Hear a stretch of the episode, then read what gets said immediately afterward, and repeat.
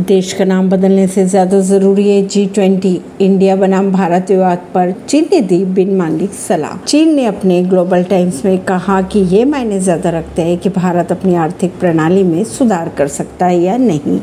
भारत क्रांतिकारियों, सुधारों के बिना क्रांतिकारी विकास हासिल ही नहीं कर सकता।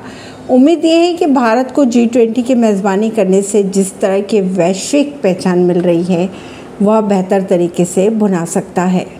चीन ने ये सलाह दे डाली भारत को। अगर देश की बात की जाए तो इस समय इंडिया बनाम भारत की बहस जोरों पर है। इस बहस के बीच ही 9 और 10 सितंबर को राजधानी दिल्ली में जी ट्वेंटी सम्मेलन का आयोजन होने जा रहा है। इस सम्मेलन में अमेरिका, कनाडा और ब्रिटेन जैसे विकसित देशों के राष्ट्रीय प्रमुख शिरकत करने जा रहे हैं। ऐसे में इंडिया और भारत विवाद को लेकर अब चीन ने अपनी प्रतिक्रिया दे दी है। परिणर्शी नई दिल्ली से।